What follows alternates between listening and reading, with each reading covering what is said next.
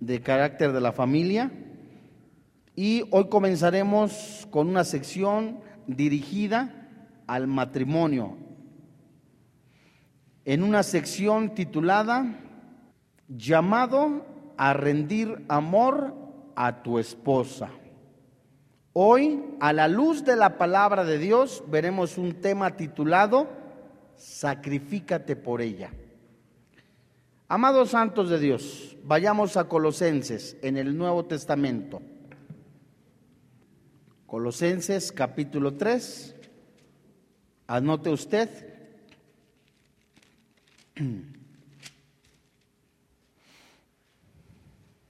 Y una de las preguntas que nosotros nos tenemos que hacer, nosotros, nosotros, nosotros los varones, yo como esposo, como pastor de casa, como sacerdote de casa, como padre de familia, ¿amo a mi esposa?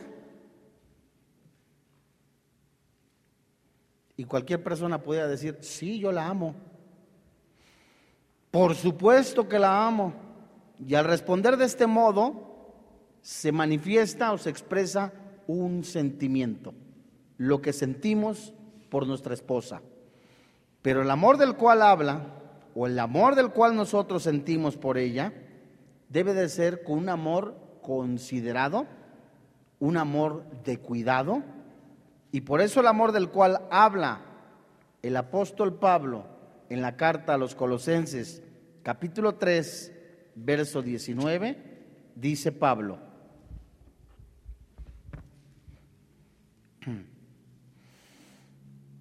Maridos, la Biblia dice, amad a vuestras mujeres. Este es un mandamiento.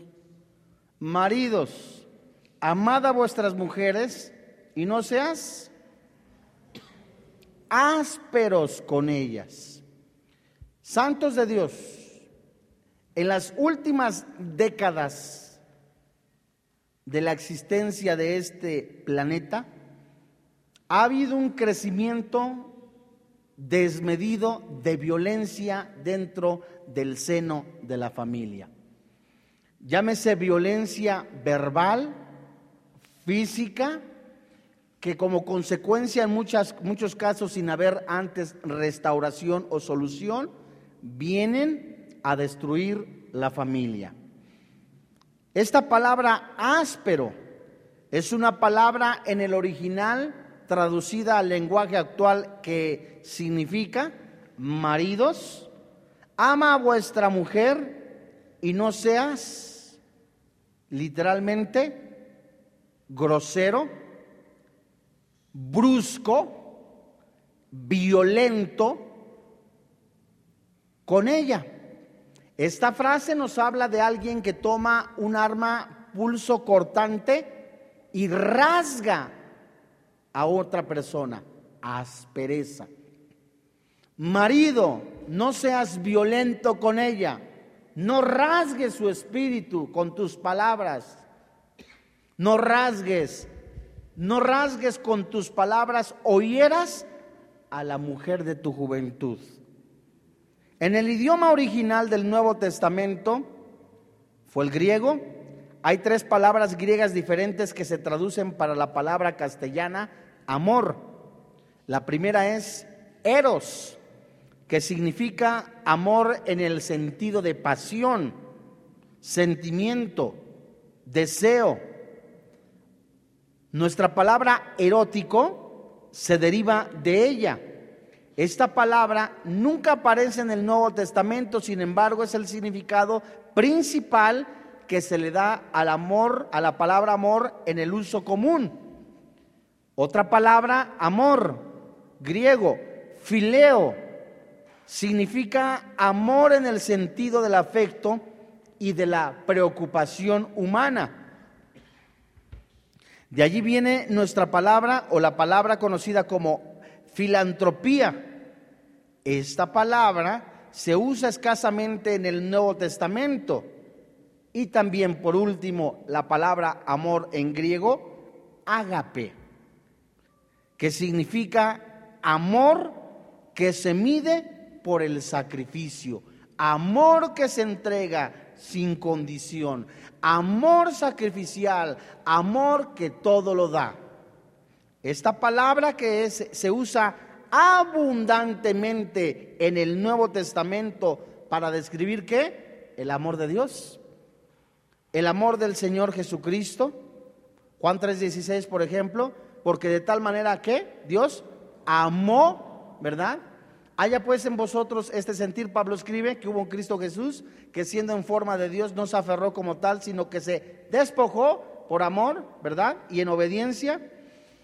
Romanos 5, y esta palabra ágape es la que se usa el apóstol Pablo aquí en el Nuevo Testamento para decirle a nosotros, a los esposos, a los maridos, a los que somos cabeza de familia, que de esa manera sacrificial amemos a nuestra esposa. ¿De qué manera vamos a amar a nuestra esposa? Es claramente entendible que el apóstol Pablo escribe en Efesios capítulo 5, vayan ustedes a, Efesios capítulo 5,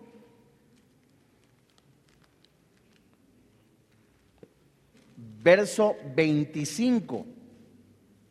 Cuando nosotros entendamos, puedes entenderlo intelectualmente, pero cuando nosotros discernamos, nos convenzamos por el Espíritu Santo, la manera en que Jesús amó, que ama a la iglesia, que se dio por ella, que dio su vida sin esperar algo, cuando a nosotros nos caiga el 20, por decirlo de esta manera coloquial, ese amor en nuestra vida, que Cristo se dejó clavar, voluntariamente dio su vida, ofrendó su vida por causa del pecado, se hizo no pecador, recibió el pecado, la ira de Dios, un amor sacrificial. Cuando nosotros los varones nos caiga el 20 de ese amor sacrificial de Cristo, empezaremos a discernir el amor para con nuestra esposa.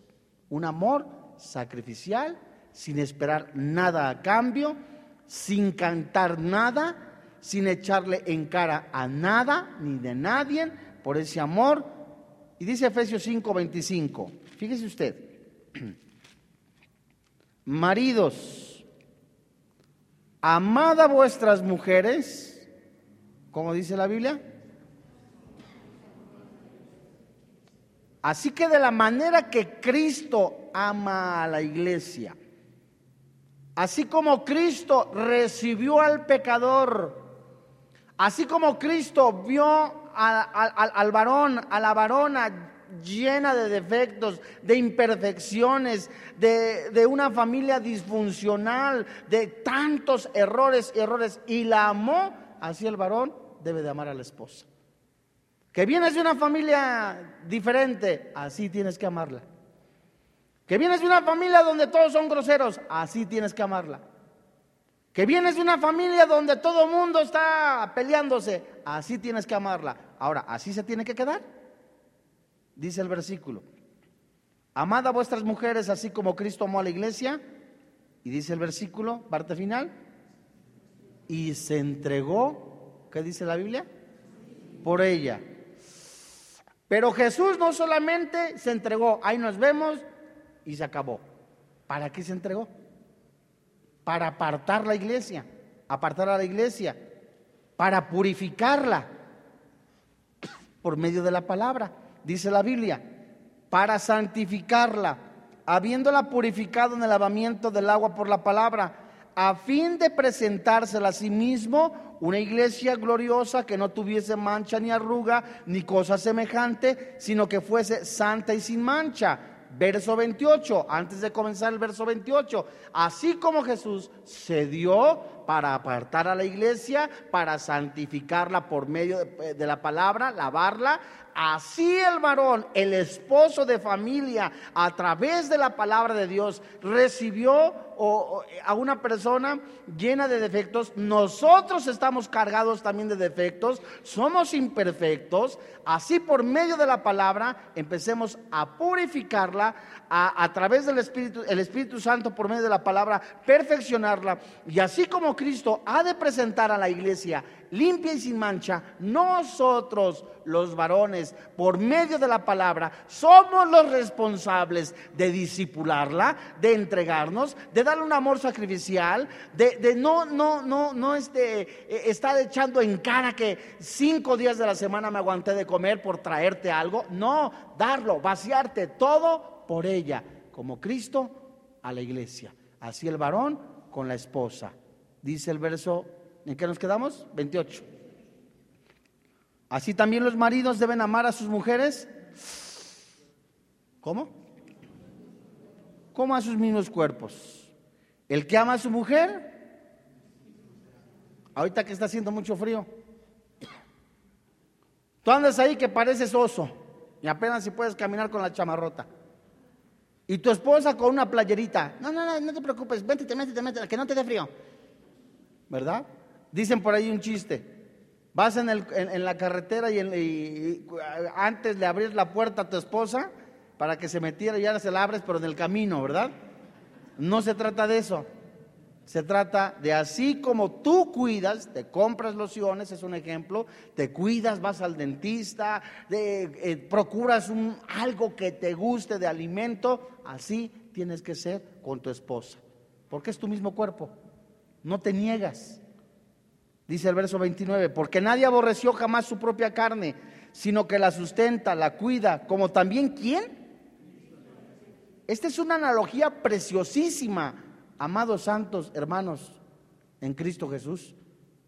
Porque a mí cuando me cae el 20 de cómo, si yo me equivoco y voy con Cristo y le digo, perdóname Señor, me equivoqué, necesito cambiar, Dios mío, ya estoy agarrando la onda de que eh, sigo siendo imperfecto, Así cuando se equivoca tu esposa o tu esposo, ¿cómo tienes que recibirla? Venga, chepa acá, ándale, se equivocó, ¿verdad? Y no por el contrario, se equivocó, mira nada más, ya decía yo, pero el de las ideas soy yo, el de las mejores. ¿Quién te dijo? Eres una tonta, eres esto, eres aquello, eres otra. ¿Para qué te puse? Aspereza. Pregunta, ¿Cristo es así con nosotros? Seguimos aprendiendo. Fíjense ustedes, hay personas que pueden decir, yo soy el amo del castillo. Yo soy, aquí mis chicharrones truenan, yo soy el varón, aquí te sujetas aunque hagas jeta, aquí el que manda soy yo. Y me traes, ¿sabes qué? Mis chilaquiles en la mañana y me traes mi cerveza santificada porque tú te tienes que sujetar.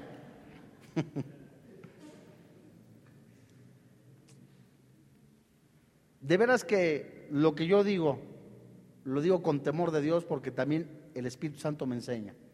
Y lo que pregunto es, al mes, no a la semana, al mes cuántas veces le has llevado el desayuno, el almuerzo en la cama a tu esposa. No, no me vean así. De veras, si eso habla, ¿sabes qué? De servir.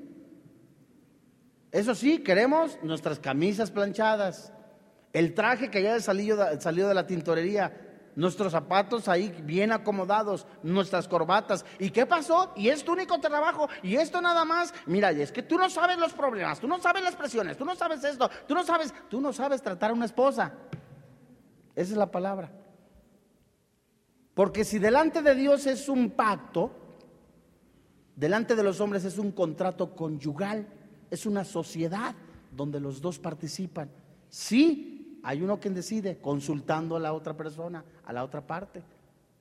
Pero si nosotros no empezamos a discernir, a entender que la persona con quien vives, que es tu esposa, merece un trato amable, merece un trato respetable, merece un trato como Cristo se lo da a la iglesia, si nosotros no entendemos eso, el matrimonio se puede convertir horrible. Qué feo es que un matrimonio esté, fíjate, en serio, que estén almorzando, que estén comiendo, que estén cenando y nadie se hable. Y de veras ahí están y no se no platican nada y prenden el televisor y, empiezan a ver, ¿quieres esto, mi amor? Cállate, que no ves que estoy viendo la tele. Uh. ¿Y qué fue eso? La falta de comunicación. Van a un lugar y cada uno con su teléfono chateando. Eso es tristisísimo, pero feicísimo, horribilisísimo. Y en la vida práctica, el varón, el varón es quien busca el compañerismo. Vamos a la primera carta de Pedro.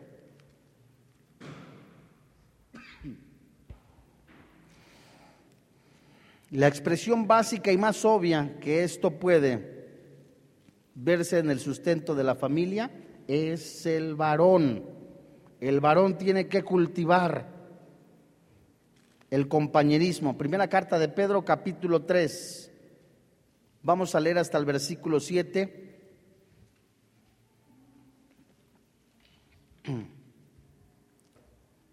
Y bueno, aquí da una serie de recomendaciones para la, la, varona, la esposa y para el varón.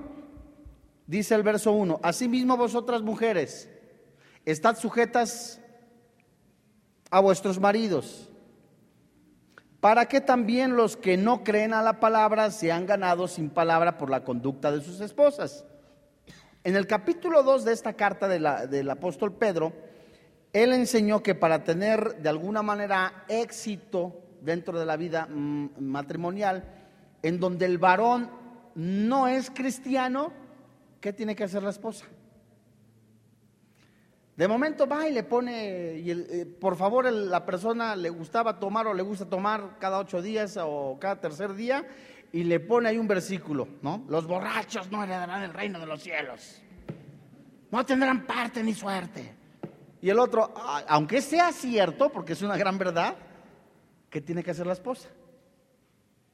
Llegar con bibliazos y Satanás, Satanás te está usando, yo quiero, ¿eso tiene que hacer la esposa? Dice la Biblia que a través del testimonio, y lo dice Pablo también, el varón puede ser ganado por el testimonio de la esposa o del esposo. Conversa.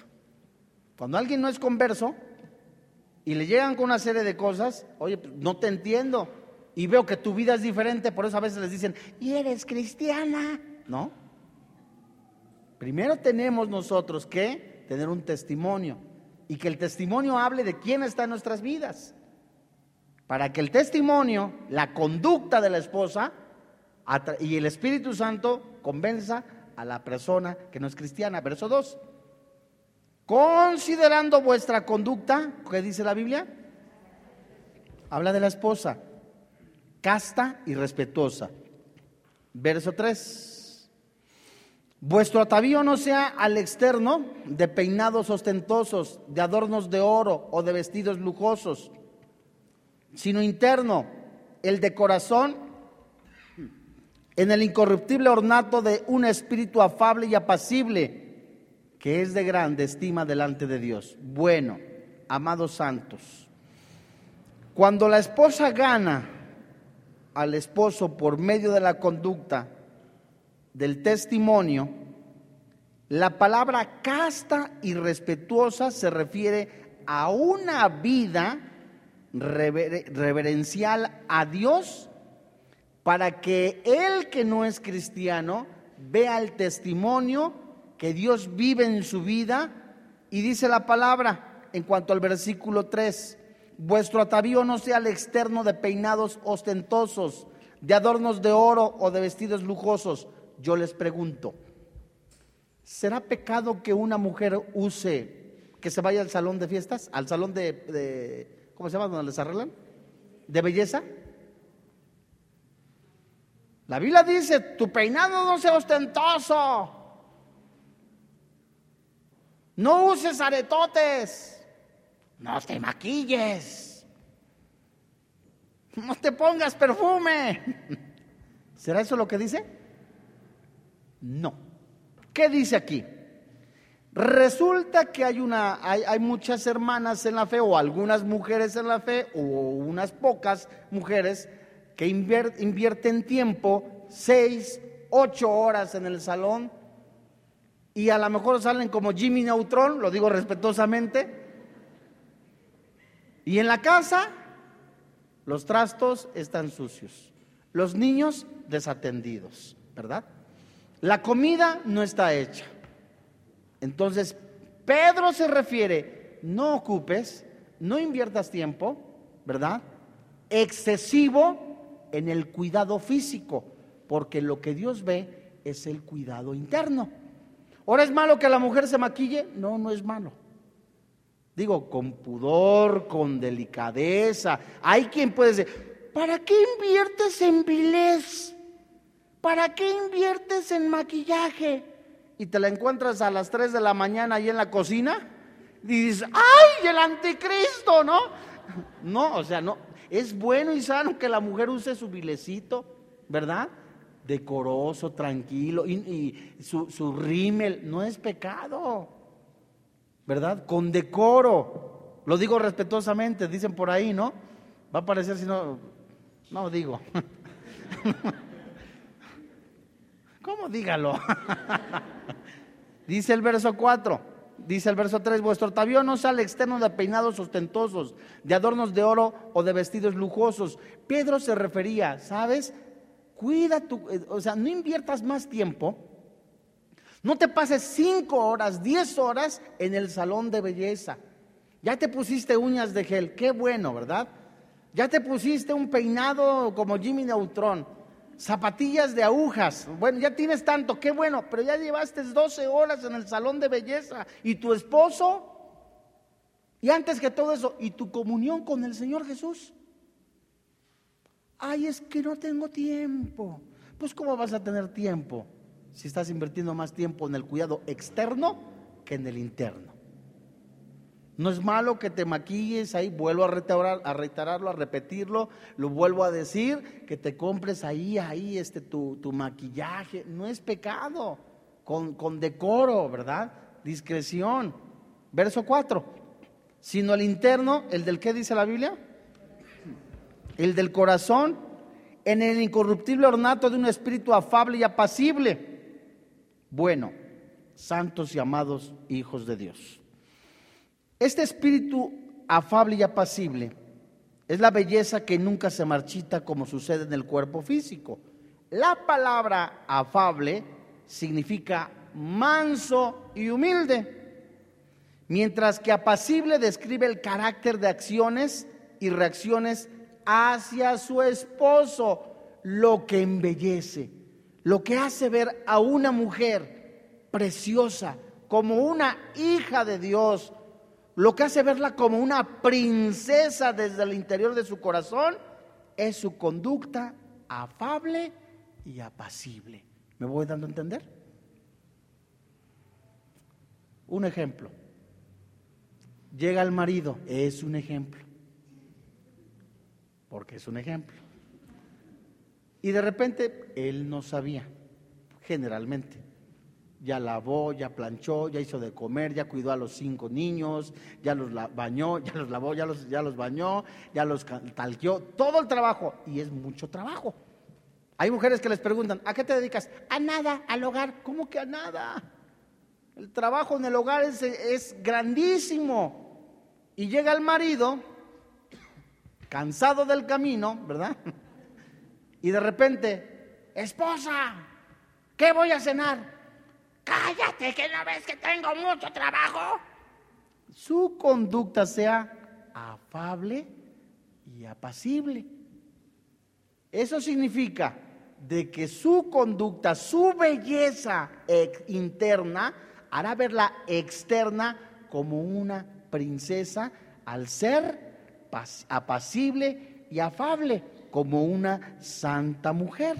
Dice el verso 5, porque así también se ataviaban en otro tiempo aquellas santas mujeres que esperaban en Dios, estando sujetas a sus maridos, como Sara obedecía a Abraham, llamándole como, de la cual vosotras habéis venido a ser hijas, si, si hacéis el bien sin temer ninguna amenaza.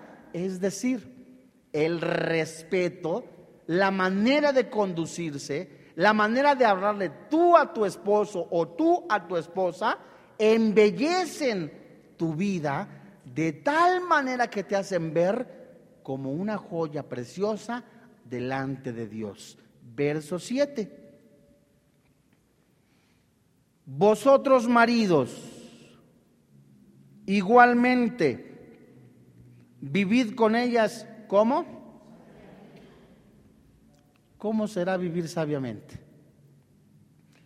¿Cuál será la fórmula secreta para vivir con la esposa sabiamente? Es que no sé cómo hacerle, alguno dirá. Es que no sé cómo, cuál es la fórmula secreta para vivir con una esposa sabiamente. Pues ya lo leímos, santos amados de Dios, en Efesios capítulo 5, verso 25. ¿Qué dice?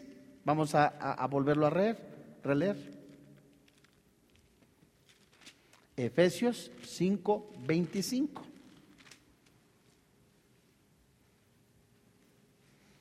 La manera sabia de vivir con la esposa es amándola. Es que trato de entenderla. Nunca la vas a entender, mijito. A Dios, Dios nos manda a nosotros los varones no entender a las mujeres, sino amarlas. Yo les voy a platicar una anécdota con respeto. No está mi esposa pero no, pero no fue nada grave. Nosotros vivimos, yo viví un, tiempo en Metepec, y cuando nos cambiamos, nos dicen, hay que cambiarse ya, nos dijo uno de nuestros pastores, a México, y pues empezamos a buscar un departamento. Y en ese departamento resulta que nada más había dos familias en esa, en esa, en esa torre, y estaba vacío. A ella le costó, como a mí me costó, porque dije, yo al Distrito Federal no regreso. Hay mucho tráfico, hay mucho, no, no, no, yo no regreso. Y bueno, pues sí regresé. Y resulta que cuando llego a ese departamento, pues estaba nuevo. O sea, lo estábamos rentando, estaba nuevo, precioso. Eh, y de repente dice ella, ay, no, no, no, es que no, no, no aguanto, no aguanto. Y ahí puse las cortinas y está precioso, yo no me quiero salir de aquí. Por fin. ¿Se iba o no se iba? Entonces, ¿qué nos manda Dios? No entenderlas, sino amarlas. ¿Cómo se me ve este vestido? Dice la mujer, no yo. ¿Cómo se me ve este vestido? No, te ves bonita. Y a los dos segundos. ¿El rosa se me ve mejor? Pues no, se te ve mejor el azul. No te gustó, ¿verdad? No, es que el rosa es un ejemplo. El rosa se ve bonito. Y se pone un morado. Pues no que el azul o el rosa ya no te gusto, ¿verdad? No, no es que no, no es eso, no es eso. Lo que pasa es que eh, te ves bonita, eres hermosa, pero ese vestido se te ve bonito, pero no con tenis. No, no es cierto. No, no es cierto. Ya la broma ya, ya le hizo verse mal, ¿no? ¿Qué se nos manda a nosotros los esposos? Vivir con sabiduría es amándola, pero con toda nuestra capacidad. Esa es la sabiduría, esa es la manera de nosotros mostrarle amor a nuestra esposa. De verdad, vaciarnos. Efesios 5, que íbamos? 25, ¿verdad? Maridos, amad a vuestras mujeres, así como Cristo amó a la iglesia y se entregó a sí mismo por ella. Regresamos a la primera carta de Peter, capítulo 3. Dice la Biblia, vosotros maridos igualmente vivid con ellas sabiamente la manera de vivir sabiamente con la esposa es derramando amor, amarla. Ve rápidamente a Colosenses 3:19. ¿Y cómo se muestra aquí? La sabiduría de un varón de Dios que muestra, o la manera en que un varón muestra sabiduría para amar a su esposa es amándola. ¿De qué manera? En tu trato, en lo que le dices, en lo que le hablas, en tu lenguaje corporal, en tu lenguaje verbal, porque todo eso cuenta. Amas a tu esposa hasta en tu lenguaje corporal, estás orando en la comida y de repente la esposa te dice, ay, mira, te hice esta sopita, es un ejemplo. Y de repente se le pasó poquitito, como medio kilo de sal, ¿no? Y ya empiezas a comerla, ¡ay, está horrible! Y aunque pudiera ser, mi vida, se te pasaron unos granitos de sal. Ay, corazón, voy a tener cuidado. Esa risa fue de nervios, ¿eh? Colosenses 3:19. La manera de mostrar amor, la manera de mostrar sabiduría o ser sabio dentro del matrimonio es con amor. Viviendo en amor, maridos, Colosenses 3:19, amad a vuestras mujeres, ¿y qué? Es decir, una manera o muestra de sabiduría en el esposo para con la esposa es el trato la amabilidad, la cortesía. No seas grosero. Hay, hay esposos, ya lo hemos platicado, que le, decían a la esposa, mi vida pareces botella de Coca-Cola, estás tan preciosa. ¡Ay! Y ahora le dices, sí, pareces botella de Coca-Cola, pero de tres litros. No seas grosero. Y la mujer se puede reír pero se hiere. ¿Qué tienes? Nada. ¿Qué tienes? Nada. Y volteas a ver la botella de Coca-Cola, ¿no? bueno. Verso 7.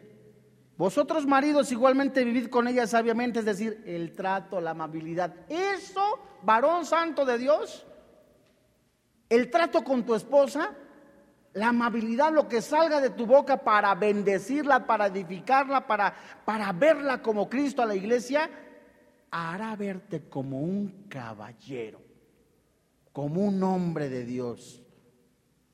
Dice el verso, dando honor a la mujer, como que si tú tuvieras una colección de, de copas de cristal cortado, ¿cómo las tratarías? Órale, ponlas junto al molcajete, ¿no verdad? ¿Cómo tratarías a piezas de cristal cortado? ¿Cómo? Con mucha delicadeza.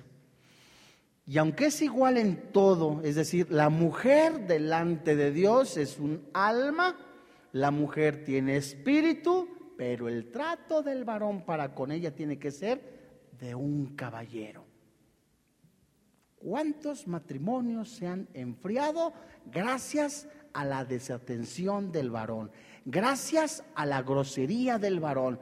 Palabras como aparentemente no tienen efecto para algunos, pero son despectivas. No seas nena, no te quejes, ahí empezaste de niña, no te aguantas. Maltratando, humillando a la esposa, intimidándola. Pedro dice, dando honor a la mujer como avanzo más frágil. ¿Qué es honor? Ya lo, estudiamos. Llega el presidente de la República, por favor, señor, pase. Tu esposa, ¿cómo la tienes que tratar? ¿Cómo te gustaría que te trataran a ti? Contesten. De esa manera tienes que tratar a tu esposa como a vaso frágil. Dice la Biblia, como coherederas de la gracia de la vida. Yo les pregunto, santos de Dios, ¿a qué se refiere coherederas de la gracia de la vida? Es que es mi hermana en Cristo. Si es cierto. Esta frase, coherederas de la vida, se refiere no a la salvación, amados santos de Dios. Se refiere al tiempo precioso al tiempo que estás en la vida matrimonial, porque ella vive contigo. Es decir, maridos, vosotros maridos, igualmente vive con ella con amabilidad, con ternura, con despojo, con amor, dando prioridad después de Dios, dando honor a la mujer como algo frágil, como algo, algo que se puede quebrar. Con ternura trátala como a coheredera de una vida en matrimonio que está contigo. Tu esposa no comparte únicamente el cuarto de baño. Tu esposa no comparte únicamente salud, no comparte la habitación con mucho respeto, tu esposa no comparte el hecho, comparte su vida. Está dándote parte de su vida, su vida. Y de esa manera que está viviendo una persona conmigo para que yo no esté solo, la Biblia dice, ay del solo. Tengo que amarla, respetarla. Tengo que buscar el compañerismo. A eso se refiere esta frase, coherederas de la vida, de la gracia de la vida. Porque es una mejor relación, puede tener Y el esposo, no la esposa, el esposo debe de cultivar la intimidad, el compañerismo con su esposa, sea cristiana o no. Esposos llega el fin de semana y el esposo compra medio kilo de chicharrón, 10 kilos de carditas, 5 litros de curado, no, no es cierto, compra algo ahí y vamos a hacer familia. Y él está feliz viendo la tele y la esposa está sirviéndole. Pero para él eso es hacer familia. Para él eso es estar con la familia. Ahí, digo, acostadote, acostadote y tráete esto y la salsa y esto. Estoy con la familia. Ándale pues. Eso no es hacer familia. Eso es quererte servir de tu esposa. Hacer familia es escucharla. ¿Cuántas veces has platicado con ella entre semana? ¿Cómo te sientes?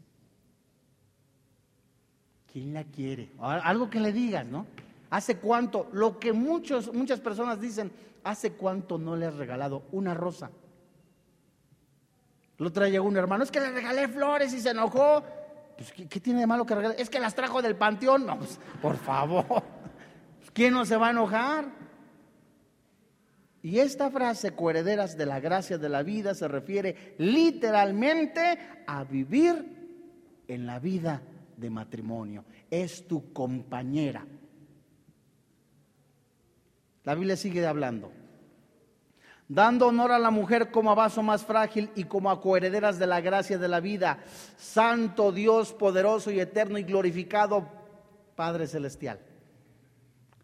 Mi conducta, mi testimonio, mi manera convincente, mi manera convincente en mi corazón, en mi ser, en mi, en mi espíritu, el tiempo que yo haya pasado con Dios, el tiempo que yo haya invertido y buscado de Dios en la intimidad, refleja, se refleja en mi matrimonio. Sí, porque el matrimonio es una analogía de la comunión con el Señor Jesús. Lo buscas luego en la casa. Juan capítulo 1, desde el versículo 36 hasta el verso 51, que es el último versículo del capítulo 1. Jesús le llama a sus discípulos. Y unos le preguntan, ¿en dónde moras? ¿Sabes qué significa esto? Es querer tener intimidad es querer tener compañerismo, es querer tener amistad, despojo. Si a mí me interesa la amistad de una persona, a ver, oye, ¿dónde vives? Ah, pues vivo por allá por Pueblo Quieto. Ah, pues vamos a Pueblo Quieto. Y empiezas a comer con él, te vas a comer unos tacos de birria o unos tacos de bistec o no sé. Empiezas a buscar compañerismo. Y ese compañerismo que tú buscas, esa intimidad que buscas con Jesús, de esa manera tienes que buscar esa intimidad, ese compañerismo con tu esposa, tu mejor amiga, tu confidente, la persona en que tienes que derramar toda la confianza es tu esposa, no la secretaria. Qué triste es que a tu esposa no le tengas confianza y que tu esposa ya te haya perdido la confianza. ¿Para qué? Dios mío, la trato mal. El otro día llegué, la colgué de los cabellos del, tendedero para ver si se alivianaba. Todo eso habla de tu duro corazón. Pero cuando un hombre, dice la Biblia, verso 7, la tratas de manera amable, eres cordial, porque estás convencido hasta lo más profundo de los tuétanos de tu ser, de tu espíritu, que así como Cristo ama a la iglesia, tú en tu corazón no obligado, sino convencido, lleno del amor del Espíritu de Dios. Así tratas a tu esposa. De esa manera te despojas, te entregas por ella. Dice la Biblia, tus oraciones no tienen estorbo. Dice la Biblia. Y como acuerderas de la gracia de la vida para que vuestras oraciones, ¿qué dice la Biblia? No tengan estorbo. ¿Cómo tratas a tu esposa? Es que, hermano, no en todos los casos, a veces es un trato, hermano, no, no tengo yo trabajo, no tengo aquello. Y de veras tratas a la esposa de una manera deshonesta. No cumples como debe de cumplir un varón de Dios. Hablo de manera integral. No eres proveedor. No te disipulas, no te congregas. ¿Cómo quieres que Dios escuche tus oraciones? Maltratas a tu esposa. La humillas. La haces sentir menos. Pregunta, ¿eso haría Jesús contigo? Santos de Dios, los que estamos casados, ¿Quiénes no están casados, perdón? Mira el David. ¿Todos los demás están casados? No le saquen. Santos de Dios. La vida del matrimonio, dicen por ahí, es como un cachito de cielo. Tipifica, nos muestra de veras la comunión con el Señor. Y la vida del matrimonio es la oportunidad en nosotros de perfeccionarnos. ¿Por qué? Porque quien vive contigo, quien comparte tu vida, quien conoce tus defectos, quien conoce parte de tus debilidades después de Dios, es tu esposa. Y si ella te dice algo y tú lo aceptas y empiezas a trabajar en ello, vas rumbo a la perfección. Vas ahí de verdad anhelando amar a tu esposa, ya dejando malos tratos, dejando las borracheras, dejando ya malas palabras. Ya ella te dijo, lo vas entendiendo, el matrimonio es de verdad una oportunidad para santificarse y para perfeccionarse. Así que Dios bendiga el precioso matrimonio. Vamos a orar. Papito Santo, te alabamos y te bendecimos. Muchas gracias Dios porque sigues hablando a nuestro espíritu. Gracias Padre porque en tu amor, en tu misericordia, quieres que todos los hombres tengamos un genuino arrepentimiento. Hoy Señor, a nombre de los varones, si una mujer ha sido lastimada, ofendida, como varón, yo le pido perdón.